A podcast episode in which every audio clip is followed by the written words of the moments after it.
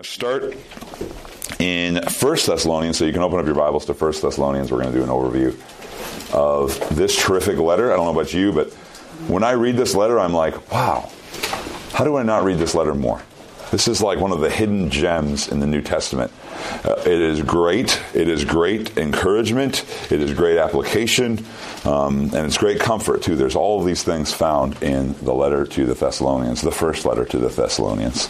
Um, but before we begin, let's pray and ask God to con- uh, continue to open up our minds and our hearts to His Word.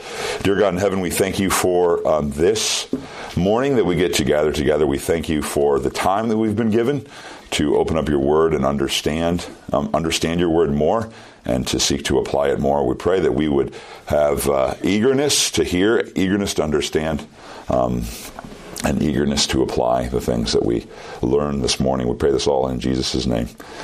Amen. Uh, so it's a story you are all probably at this point very, very familiar with. It's, it's a story of fatherly love. It's, it's a story of a child and their parent. But it's a story with, with, with, with a sad twist.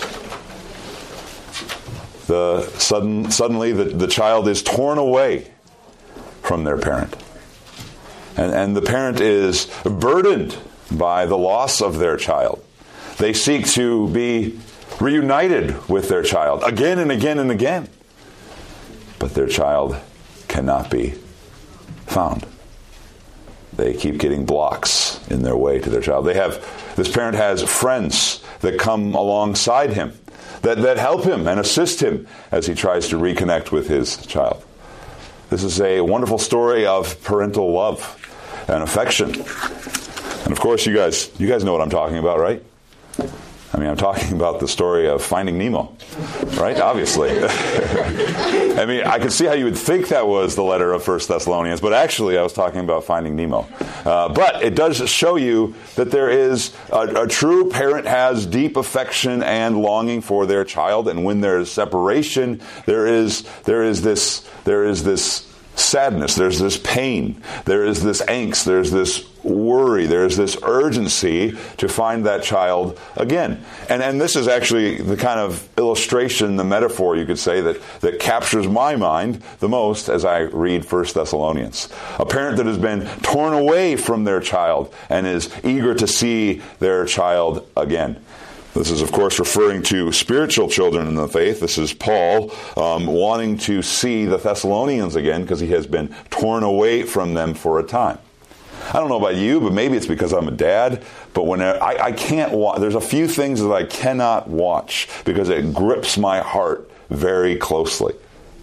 Um, and one of those things is when children are threatened in a movie. It just like makes me makes my stomach like tighten up and get very anxious and want to punch something.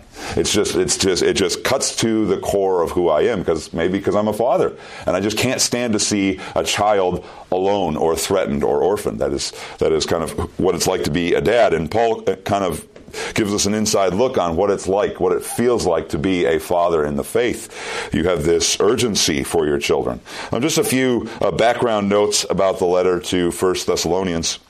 This, of course, can be found in Acts 17 and 18. If you are reading in Acts, that's where you find it. And it's probably around uh, 50 or 51 AD. This is, of course, Paul's second missionary journey. It's right after the Jerusalem Council, and Paul has been going um, kind of he, he started going across, you know, modern day Turkey, and then he had that Macedonian call in Troas and in, in the western part of Turkey, I should say over here, western part of Turkey, and that's when he went over into the Greek peninsula and Achaia, Macedonia, that's where he was over there. And of course, that's what we learned about last week. He went to Philippi, the church of Philippi. It was the church of the unexpected joy.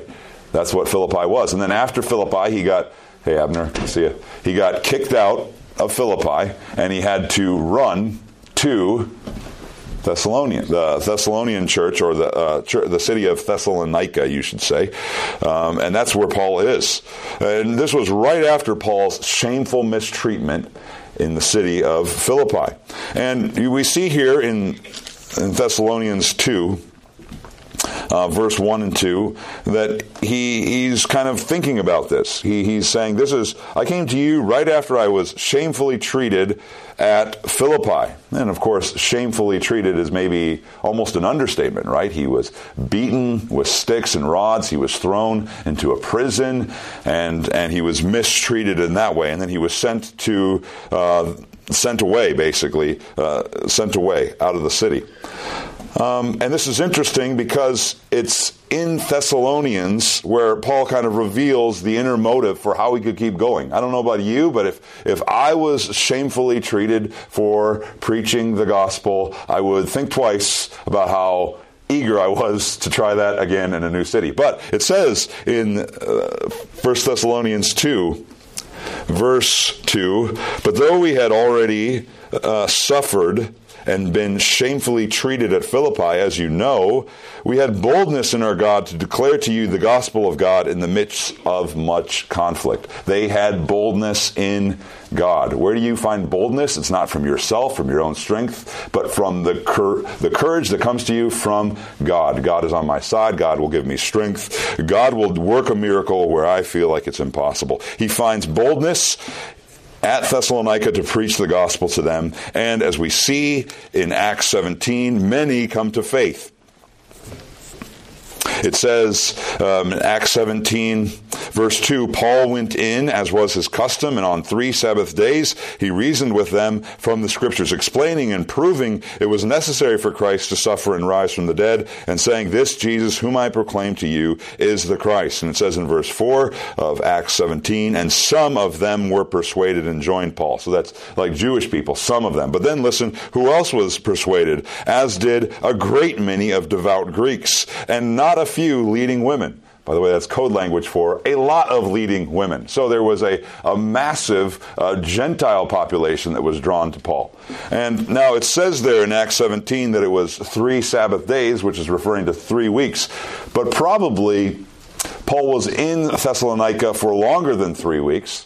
Um, he was just preaching and ministering in the synagogue for only three weeks, and he received the typical Jewish treatment from the synagogue, and he left and went to the house of Jason and started ministering there. And the reason why he probably was in Thessalonica for more than three weeks, more like maybe a few months or maybe even up to six months, was uh, because we know in Philippians 4:16 that Paul received two gifts well at Thessalonica. He received two gifts from the church of Philippi.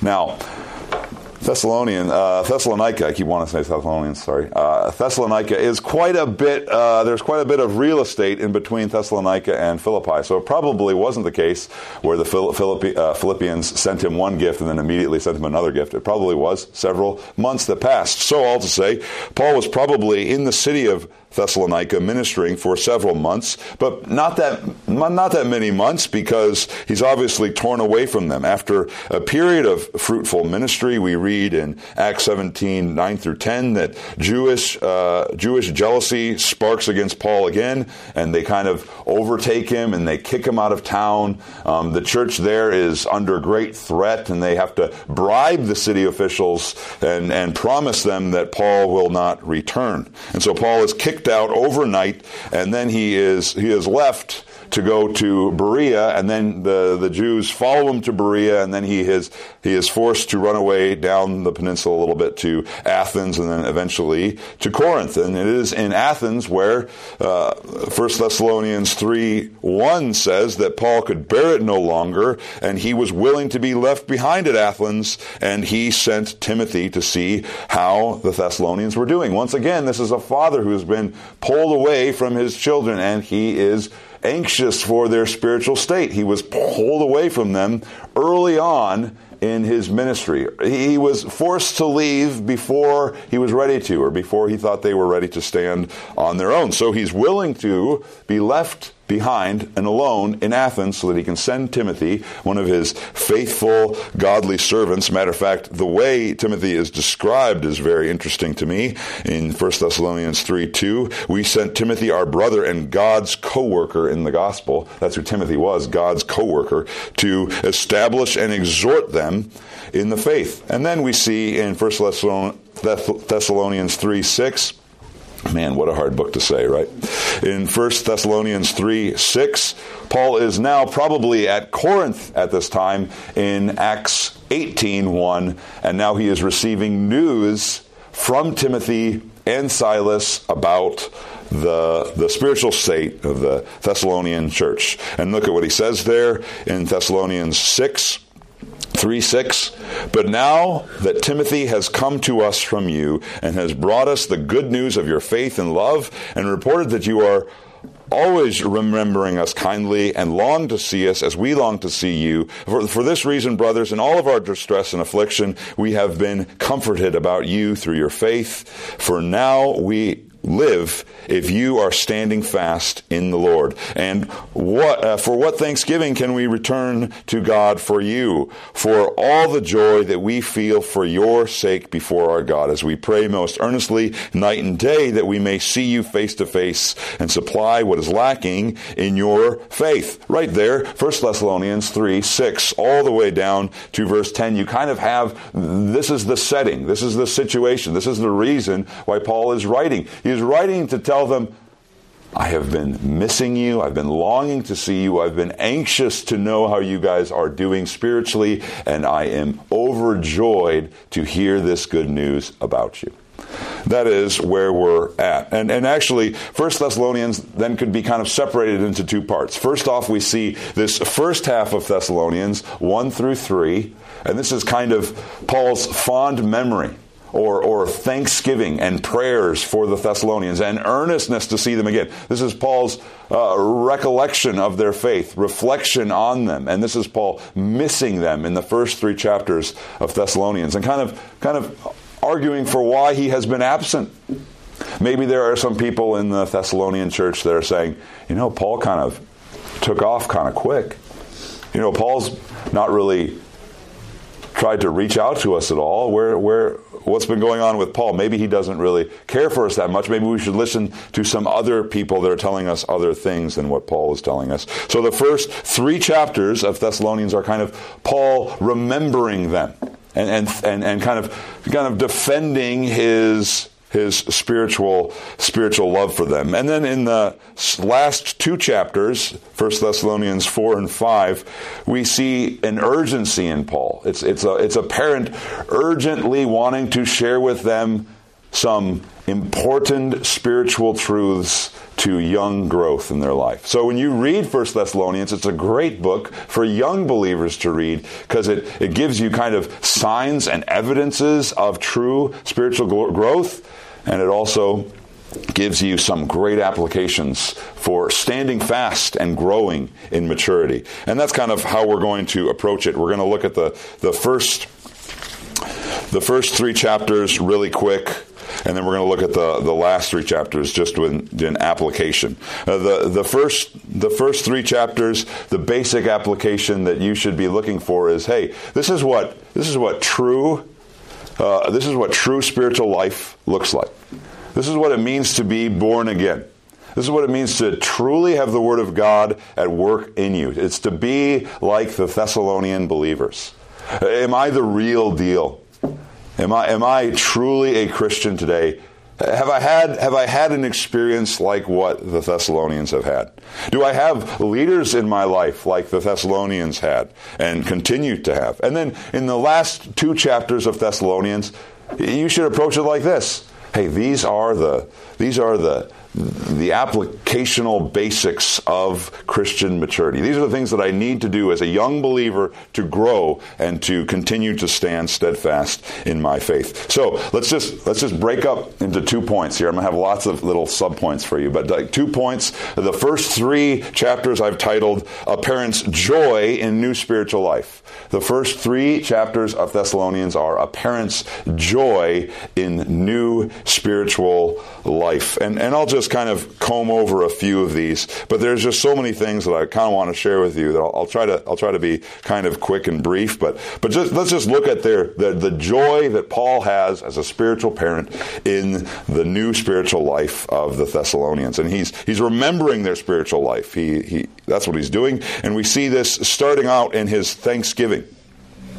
In 1 Thessalonians 1 2, all the way through 10, he is giving thanksgiving and prayers of thanks to God for the true spiritual work that has happened in the lives of the Thessalonians. Now, I want to just kind of camp out here in the first chapter real quick because I know this is very interesting to you because you want to know, oh, what, is it, what does it mean to have uh, to truly be saved, to truly be converted? What, what are the basic signs, the first signs of life spiritually? You know, if when, when you become a father, there's this great day called the birthing room. It's a great day for you and, and, a horrible day for your wife, but it's a great day for you. You're all excited. You're eager to see this new life, and you're eager to find out what this new human life is going to be like. For, for us, we always wait to kind of find out the gender. Is it going to be a girl or a boy? Is he going to look like me or look like her? Usually newborns you don't want them to look like either of you because they don't look that cute. If you're if i'm being honest with you that newborns don't look that cute. But anyway uh, and you're eager to see these first signs of life. Now the first signs of life the good signs that you look for in new life physically are are curious. You, you want to see you want to hear crying. Like, right? For the rest of my life, I don't want to hear crying. But for the first few hours, I love to hear crying because that means everything is happening right right? You want to see a baby that's hungry. You, you want them to be very hungry, right? You want them to eat well. This is, this is signs of life in a newborn child. And Paul kind of has similar first signs of life here. And this is a few, a few of these just to, just to go over. First off, he kind of summarizes all of the, the, the, the signs, the good signs of spiritual life there in verse 3 when he says, I'll run at it. We give thanks to God always for you all, constantly mentioning you in our prayers, remembering before our God and Father your work of faith and labor of love and steadfastness of hope in our Lord Jesus Christ. That is, that is the signs, the, the good spiritual signs of life summarized right there. If you have these things functioning in your life, that is a good sign. It's a sign of spiritual life. Now you'll see we have these these three these three constructions there work of faith labor of love steadfastness of hope the of of of construction in in greek that's called a genitive construction and that can mean a, a hundred or not a hundred a lot of different things. You can translate genitives all over the place. Uh, it could be faith's work. It could be working towards faith. You know it could be loving labor. It could, it could mean all sorts of things. That's actually a very ambig- uh, ambiguous phrase there, but probably what's going on there is this is a expressing the the source of these of these actions. So notice it is work that is coming from faith. It is labor that is coming from love. It's steadfastness that is coming from or sourced in hope. Uh, and that's very instructive, right? True, genuine faith is a living faith. It's, it's a faith, right, that produces work. It is uh, a love that produces labor. It is a hope that produces a fixedness, a steadfastness in your life where you can endure hard things and be strong throughout it because you have a hope fixed on the living God. This is just kind of a snapshot, a summary form of spiritual life. I like how NIV translates it actually. They translate it like this work produced by faith, labor prompted by love, endurance inspired by hope. Uh, true faith produces action. And we'll see this modeled in the Thessalonians, and we'll also see it modeled in Paul as well as their spiritual parent. But just a few more good signs of spiritual life that Paul reflects on as he writes this. He says, You've had a clear regeneration. He said, You have been clearly born again. You have been clearly saved. Notice what he says. Uh, verse 4 For we know, brothers, loved by God, that he has chosen you. Verse 5 Because our gospel came to you not only in word, but also in power and in the Holy Spirit and with full conviction. That's, that's, that's how you know you've been truly saved, been truly born again. Because the Word of God is not just words. It is power. It is convincing. It is, notice how the Holy Spirit is between those two. It is through the Holy Spirit that's opening your eyes to see spiritual realities. You hear the gospel and you believe it, and it is a supernatural work of God in your life by the Holy Spirit. You have been clearly regenerated. You've been clearly saved. And then notice, notice a, a good sign of spiritual life is also you are early in uh, imitation. You are early in your imitation of your parents. You quickly start copying your parents. 5, the second half of 5 goes on. You know what kind of men we proved to be among you for your sake, and you became imitators of us and of the Lord, for you received the word in much affliction with the joy of the Holy Spirit. Spiritual life is marked by this desire to imitate godly examples that God has given you in your life, and you also want to imitate the Lord as well. That, that is what you, uh, that's the knee jerk new life response that a believer has. I want to be more like Christ, right? I believe His Word. It is clear to me through the power of the Holy Spirit, and I want to become like Christ as well. And also, you have an unmissable unmissable new kind of life. An unmistakable, unmissable new kind of life. Paul says in 7 And you became an example to all the believers in Macedonia and in Achaia. For not only has the word of the Lord sounded forth from you in Macedonia and Achaia, but your faith in God has gone forth everywhere, so that we need not to say anything, for they themselves report concerning us the kind of reception we had among you, and how you turned to God from idols to serve the living and true God, and to wait for his Son from heaven whom he raised from the dead, Jesus, who delivers us from the wrath to come. Notice their life was radically different. When you are born again, your life radically changes. For them, it's because they stopped serving idols. And notice what they started serving a true and a living God. You, you have new eyes to see the truth of God, and you start following Him. And, and suddenly, old ways are idolatrous ways, foolish ways, empty ways, and you start living an unmistakably new life. Like I like to say, don't just live a life that anybody could live. You've been born again. Be radically different. Be radically saved. Be radically born again. Don't just try to fit in with the world. You've been born again. You, you've been delivered from the kind of idolatrous functions that the world does every single day. You can be new. You can wait and delight and serve the true and living God. Be new. Be radically different. We also see Paul, as he's reflecting on them, not only reflecting on their faith, but he's also reflecting on his ministry among them. And maybe perhaps he is sensing that they are starting to have some doubts and concerns about his love for them. And so he begins to remind them of his love for them. He talks about his, uh, his ministry among them. And the first thing, probably if you're reading, you'll, you'll, notice that he, he had a true and a faithful ministry because he was constantly focused on God, right? He says this in verse 2, right? His boldness came from God because he was relying on God. And he wasn't trying to please men, he was trying to please God, verse 4 says. And he constantly was ministering, constantly was ministering uprightly because he had a perception that God was watching him constantly. That's why he had this great and upright ministry among them. And that's actually the key to having any kind of godly ministry, whether you're serving in the nursery or you're uh, in a, pastoral position, any of these places, you have, you have a functioning eye that God is constantly observing and watching me at all times. And notice how he describes himself. He describes himself, verse 7, as someone who was gentle among you. Now, that could be referring to the metaphor of being a mother, but it's interesting that that word gentle is the same word that you could use to say, I was like an infant among you. Right? He, he, it could be that he's saying, I had innocent character. I wasn't after money. I wasn't seeking, you know, fame from people. No, I was, in, I was like a, I was like an innocent infant, and I was innocent in my character. And notice his ministry was also like a nursing mother taking care of her own children. She, he was like a mother in his selfless concern for them. Remember how I was so selfless with you, he says. Uh, I was so, being affectionately desirous of you, that we were ready to share with you not only the gospel of God, but also our own selves, because you had become very dear to us.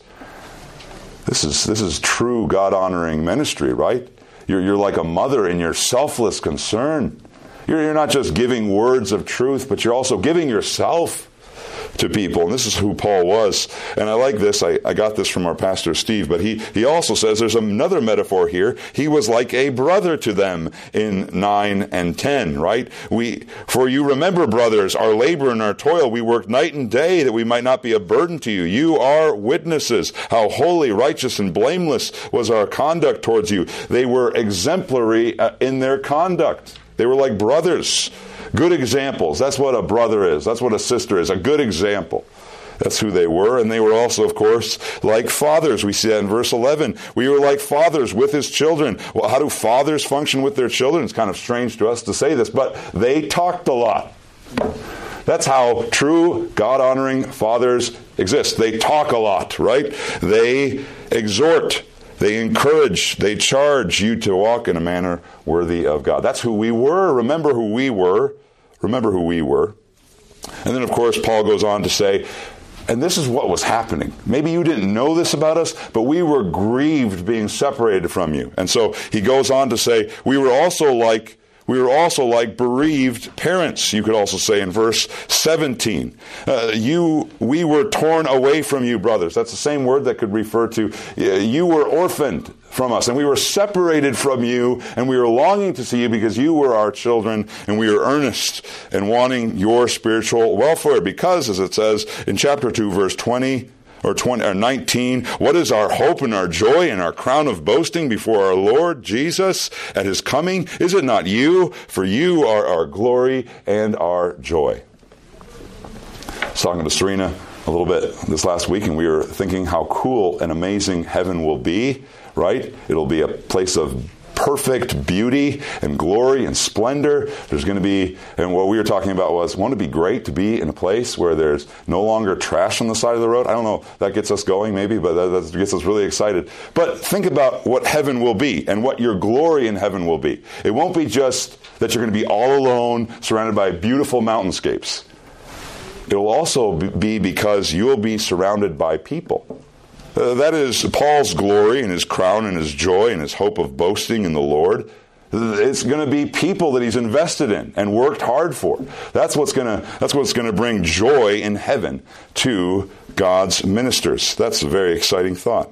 He had pain at their separation, but he also now has joy, as we talked about at the report of Timothy that you see there in verse 6. And then he ends on this benediction. I, lo- I love this. There's two benedictions in the letter, and the first one comes in 311. Now may our God and Father himself and our Lord Jesus direct our way to you, and may the Lord make you increase and abound in love for one another and for all, as we do for you, so that he may establish your hearts blameless in holiness before our God and Father at the coming of our Lord Jesus with all his saints. Paul is overwhelmed with love and affection that he must uh, speak out this benediction before he moves onward, right? But this is Paul's fond memory.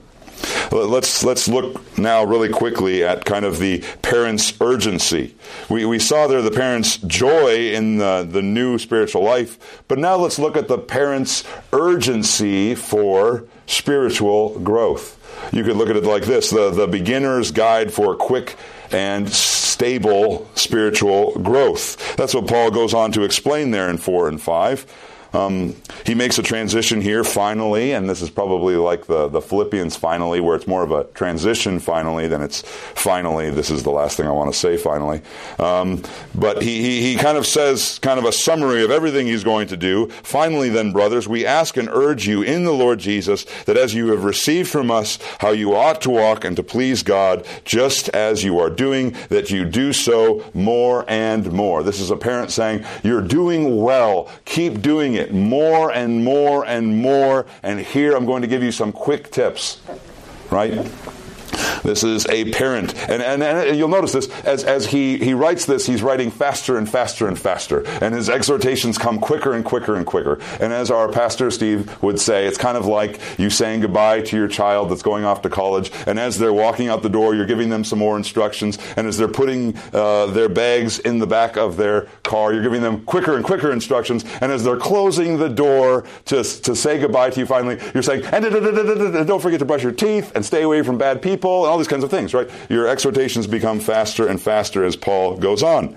It's, I, I almost can feel like his hand is cramping. That's because he's moving so fast. Like chapter 5, verse 16 Rejoice always, pray without ceasing. It's just like, I, I got to get a few more things in here. But, but what, are the, what are the kind of beginner's quick guides to early and stable, steadfast spiritual growth? Well, let's look, let's look at them in kind of sections. How many do I have here? I've got Four sections. That won't take us too long, right? Four sections. Here we go. We're going to do them really quick, right? Number one, be on guard.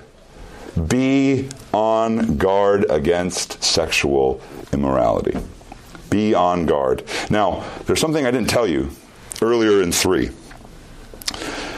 But notice this. Paul says in 3 6, But now that Timothy has come to us from you and has brought us good news of your faith and of your love and reported that you are always remembering us kindly. Notice faith, love, there's a typical triad for Paul to say faith, hope, and love, but notice he only says faith and love. It seems to suggest maybe that their hope has been shaken a little bit by their sufferings. Matter of fact, we're going to see in 4.13 and 5 1 that he's going to talk about why we should have hope and encouragement like this is the this is the pressing issue. What about people who die? I thought Jesus was going to come back and deliver us from tribulations and troubles, and now we're experiencing a lot of tribulation and trouble. Is Jesus really going to rescue us from wrath? Because it feels like judgment is already here. No, no, we're going to get to that. We're going to get to the encouragement that comes at his coming. But notice, more important to Paul than talking about the encouragement that we have in his coming is the danger that uh, is constantly seeking to derail you spiritually with sexual immorality. He puts this one first for some reason. This seems to be one of Satan's favorite ways to cause you to slip up and stumble sexual immorality. And, and look what he says there in verse 2 You know what instructions we gave you through the Lord Jesus Christ. For this is the will of God, your sanctification, that you abstain from sexual immorality. Yeah, sexual immorality is a basic word there. It's nothing fancy. It's just referring to any kind of sin that is outside of a heterosexual marriage. That's, it, it can refer to adultery. It can refer to anything. It can refer to any kind of sin that is outside the context of marriage. This is sexual immorality. Paul's saying, stay, stick clear of all of it. Uh, sin in your mind, sin in your body. Sit clear of all of it. Why? Because, number one, this is God's will. It's God's will that you be sanctified. It's God's will that you abstain, that you keep yourself holy and keep yourself honorable. Verse 4 Each one of you know how to control his own body in holiness and honor. Honor is someone who is exemplary right? That is God's will for you that you live a sanctified life. But but that's that's very encouraging and that's motivating, right? I want to do what God wants me to do. But Paul also gives you a few more motivations for why you should seek sanctification in your life. Number one, uh, sexual looseness is what people do who don't know God. You're different. You know God. You have a relationship with the true and living God. Sexual looseness, sexual promiscuity, sexual immorality is for those people who don't know God, who have nothing better than this life, that have no greater relationship than that they can find in this life. And remember what Paul said in 1 Thessalonians 1 9 and 10, right? You turned from idols to serve the living and true God and to wait for his Son from heaven. But this kind of behavior is for those kind of people that don't know God. It, it's said, like in background situations, and you could look at it in, in, the background of this letter a little bit, that, you know, in the ancient world, uh, sexual looseness was considered normal.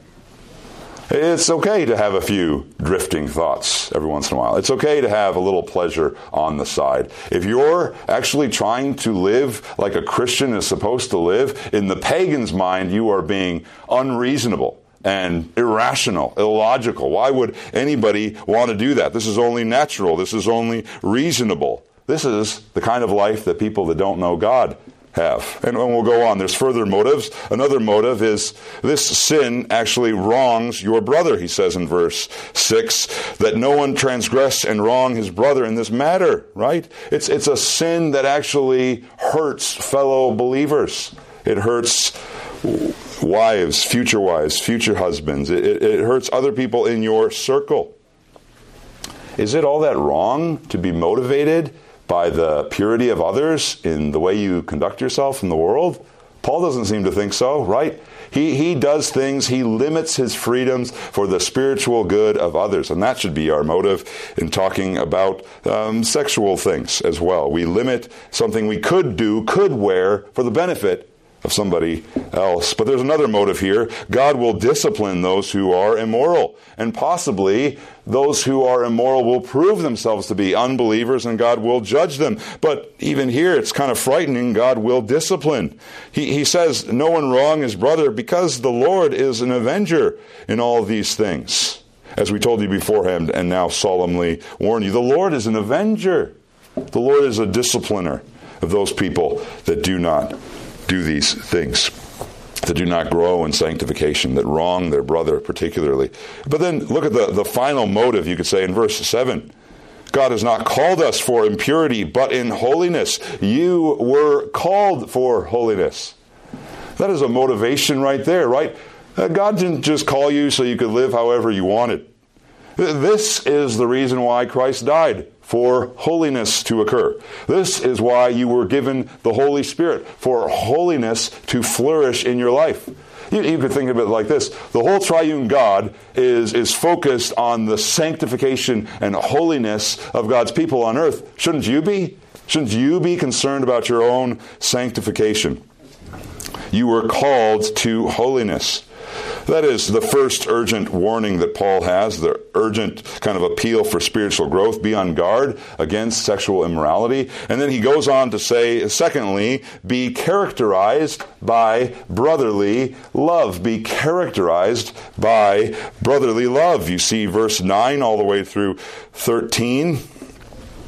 Now, concerning brotherly love, we have no need for anyone to write to you, for you yourselves have been taught by God to love one another. Be characterized by it further. Brotherly love is family affection. Be characterized by people that love one another as a family loves one another. Now, just two thoughts on what this looks like. Uh, two. Uh, two things that this kind of characterization produces in your life. First off, you have an unflinching generosity with people in your life that are in need. You, you, should be people characterized by sacrificial brotherly love. I'm, I'm always quick to uh, spend myself so that other people can have what they need. Matter of fact, Paul modeled this himself, did he not? In uh, 1 Thessalonians 2 9 uh, 9 and 8, he said, Remember, brothers, our labor and our toil. We work night and day that we might not be a burden to any of you while we proclaim the gospel to you. They, they worked so that others wouldn't be a burden to them. But notice verse, verse 8, be, like a mother, he also said, We were ready to share with you not only the gospel of God, but also our own selves, right? They were eager. They, they were unflinching in their generosity. That's what brotherly love means. But notice what it also means there. It also means you work hard to not be a burden to others. That's what Paul's saying there in verse 411 particularly. Aspire to live quietly, mind your own affairs, work with your hands as, as we instructed you, so that you may walk properly before outsiders and be dependent on no one. Brotherly love insists and compels you to give what you have to others, while at the same time, brotherly love says, I'm going to work hard so that none of my brothers uh, I am depending on, so that so that I can be someone that gives to other people and not just somebody that's always taking. Be characterized by brotherly love, we're told. Uh, number three, be encouraged in His coming. Be encouraged in his coming. Now you see there, we don't have enough time to go into it in detail, but 413, he talks about the encouragement that comes from the knowledge of Christ's return to deliver us from the wrath to come. And here the Thessalonians are concerned about people that have died, that have fallen asleep. Are, are, they going to get different treatment at the Lord's coming? And Paul insists that no, Christ's coming will be glory for them as well. And then he also encourages them with just knowledge of what the, the day of the Lord will be like. And let this encourage you. It's going to come, the Lord's day is going to come even after seven years of tribulation, the Lord is going to return to earth and nobody is going to be expecting it. Everybody's going to be living like the Lord's never going to come back. That's what he says here. The Lord's going to come like a thief in the night. While people are saying uh, there is peace and security, then sudden destruction will come upon them as labor pains come upon a pregnant woman. If, if you're concerned by the normalcy of the world around you, be encouraged. This is the kind of this is the kind of world that Christ will soon come to. Be children of the light, he tells you in the second half of 5 1 through 11. Walk as children of the light. Put on the breastplate of faith and love and the helmet of the hope of salvation. For, as it says in verse 9, God has not destined us for wrath, but to obtain salvation through our Lord Jesus Christ, who died for us, so that whether we are awake or asleep, we might live with him forever. Verse 11. Therefore, encourage one another and build one another up just as you are doing. Notice verse 11 and 418 have the same kind of encouragement, right? Encourage one another with these words. Encourage one another with these words. End times vision and hope brings you encouragement. The Lord is going to come. He's going to set all of these wrongs right, and we are going to be with him forever. That's the reason why he died, so that we could be with him in sanctification and in blamelessness. Uh, be encouraged at his coming. But one final one be blameless as you wait. Be blameless as you wait. What should you do while you're waiting for the Lord's coming? While you while you're encouraged about the future? How does that impact you in the present? You want to seek blamelessness. You, you, want to be eager to grow in sanctification. And this is where it really starts getting rapid fire.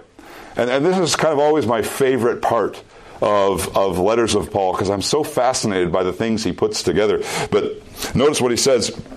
Uh, first off, he says, for being blameless is respect and appreciate leadership. You see that in 5, 12, and 13. And of course, Pastor Steve just went through this, so you guys totally understand what 1 Thessalonians 5, 12, and 13 are about, right? But notice all he is saying is basically know what your leaders are doing. Notice their labor among you. Uh, they are over you in the Lord. They're admonishing you in the Lord, but then don't just know what they're doing, also esteem them, appreciate them, hold them in high regard in your heart. Right? If you're having trouble receiving words from your pastor, is that because your pastor is failing you or because things are gobbling up your affections and you're becoming resentful towards your pastor? Esteem them, it says, verse 13. Esteem them very highly in love. Why? Because of their work because of their work. Be at peace among them. Be at peace with yourselves. Respect and appreciate your leadership. Help everyone, he says in verse 14. This is a really great verse. You should pin this up on your wall if you struggle with people and how to interact with them. The basic ingredient you need in your life to interact with other people, to help other people in the Lord, is patience. Notice what he says there at the end of verse 14 be patient with them all. So, regardless of who you're dealing with, you need to be like a farmer and and planting soil takes time and patience, and you need to have the patience of a farmer. But there's different kinds of people that you have to have different interactions with. You need to admonish the idle. Or maybe you see the footnote there, the disorderly, the undisciplined. You need to have strong warning for those kinds of people. You need to encourage the faint hearted. Who are the faint hearted? Those people who are are fearful. Maybe they have doubt or they have fear in their life. They are fearful. You need to help the weak. Who are the weak? Those people who don't have enough resources in themselves, maybe to get through a particular problem. You may very well need somebody who is stronger in your life someday to help you along in your walk. And you may very well be someday someone that's able to help someone that is weaker. But once again, what's the ingredient of all these relationships? Patience. It is patience. And then, of course, he says in verse 15, do good consistently. Notice there is no limit to who you should do good to. See that no one repays anyone evil for evil, but always seek to do good to one another and to everyone. That, that is limited to everyone, right? Eh, there is nobody that you should not seek uh, to do good to.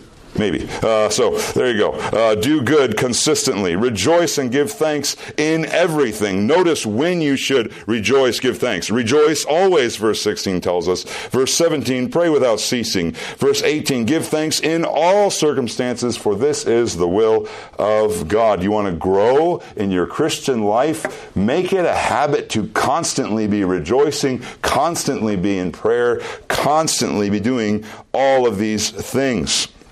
Because there is not a moment where you don't have a reason to, right?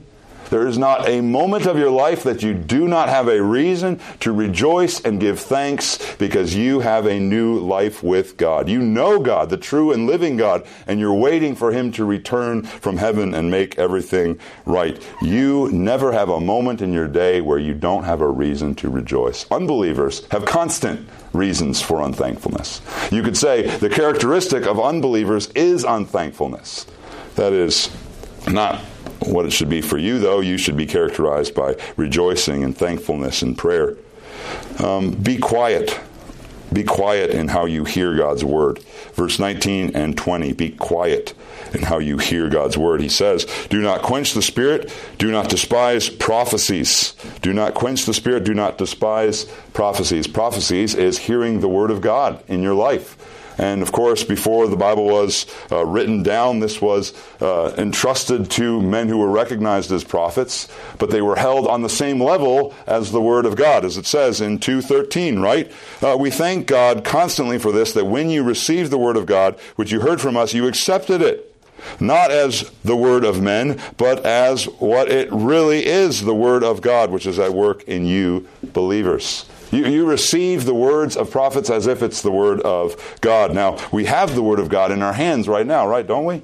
We have the word of God in our hands, so we should receive it as the word of God. And notice, Notice how you respond to God's word being taught and preached in your life is also how you're interacting with the Holy Spirit in your life as well. Do not quench the Spirit. And finally, walk carefully, walk wisely. We see this do not quench the spirit, do not despise prophecies, but test everything, hold fast to what is good, abstain from every form of evil. Notice, you do this, you're able to test everything when you are under um, good and godly teaching of God's word. You are able to hold fast to what is good, and you're able to abstain from or refrain from what is evil in your life. But that comes, I think, from preaching. And then notice he has this final benediction. For those of that are discouraged by how difficult this sounds, how hard this sounds, like, wow, sanctification is hard. I'm not sure if I can do this. Notice how Paul ends this letter. Verse 23 Now may the God of peace himself sanctify you completely, and may your whole spirit and soul and body be kept blameless at the coming of our Lord Jesus Christ. He who calls you is faithful. He will surely do it.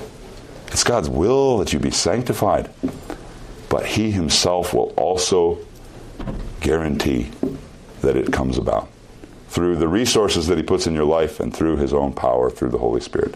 That is an encouraging word. Let's pray. Father God in heaven, we thank you. We thank you for your word that is so refreshing and and so helpful and so encouraging and challenging and eye opening. We pray that we would have ears to hear it better.